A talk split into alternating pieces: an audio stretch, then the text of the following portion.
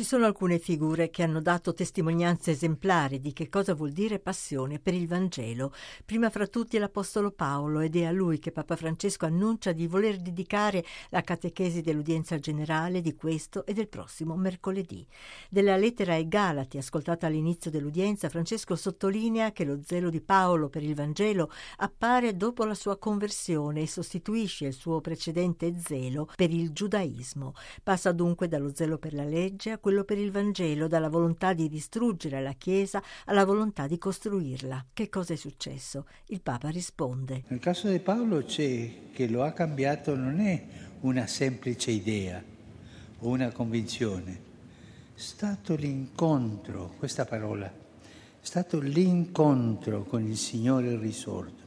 Non dimenticate questo, quello che cambia una vita è l'incontro con il Signore.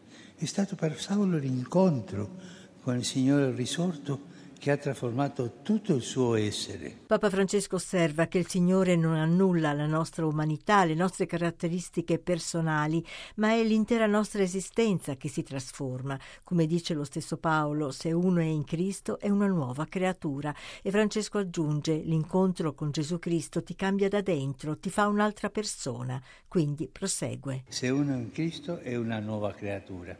Questo è il senso di essere una nuova creatura.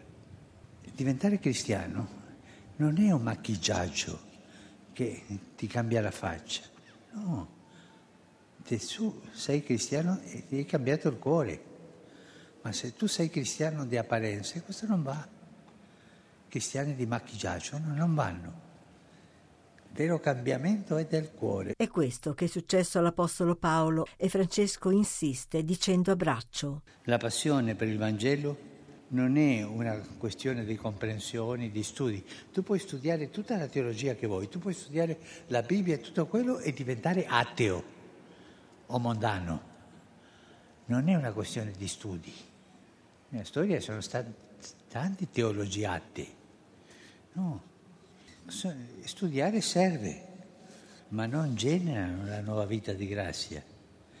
Convertirsi significa piuttosto ripercorrere la stessa esperienza di caduta e resurrezione di Saulo. Paolo dice che è all'origine della trasfigurazione del suo slancio apostolico. Il Papa invita i fedeli a guardare alla propria vita e a domandarsi se in essa, anche in chi si professa cristiano, Gesù è entrato davvero. Succede infatti che uno cerchi di seguire gli insegnamenti di Cristo e della Chiesa, ma senza un vero rapporto personale con il Signore. E questa è una cosa che ci manca tante volte.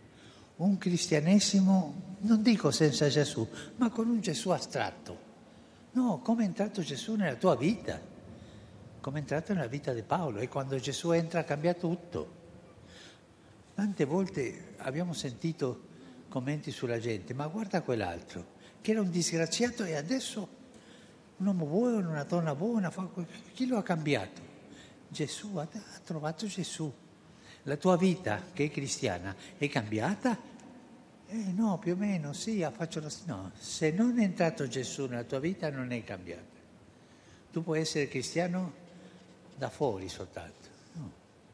Deve entrare Gesù, e questo ti cambia, e questo è successo a Paolo, no?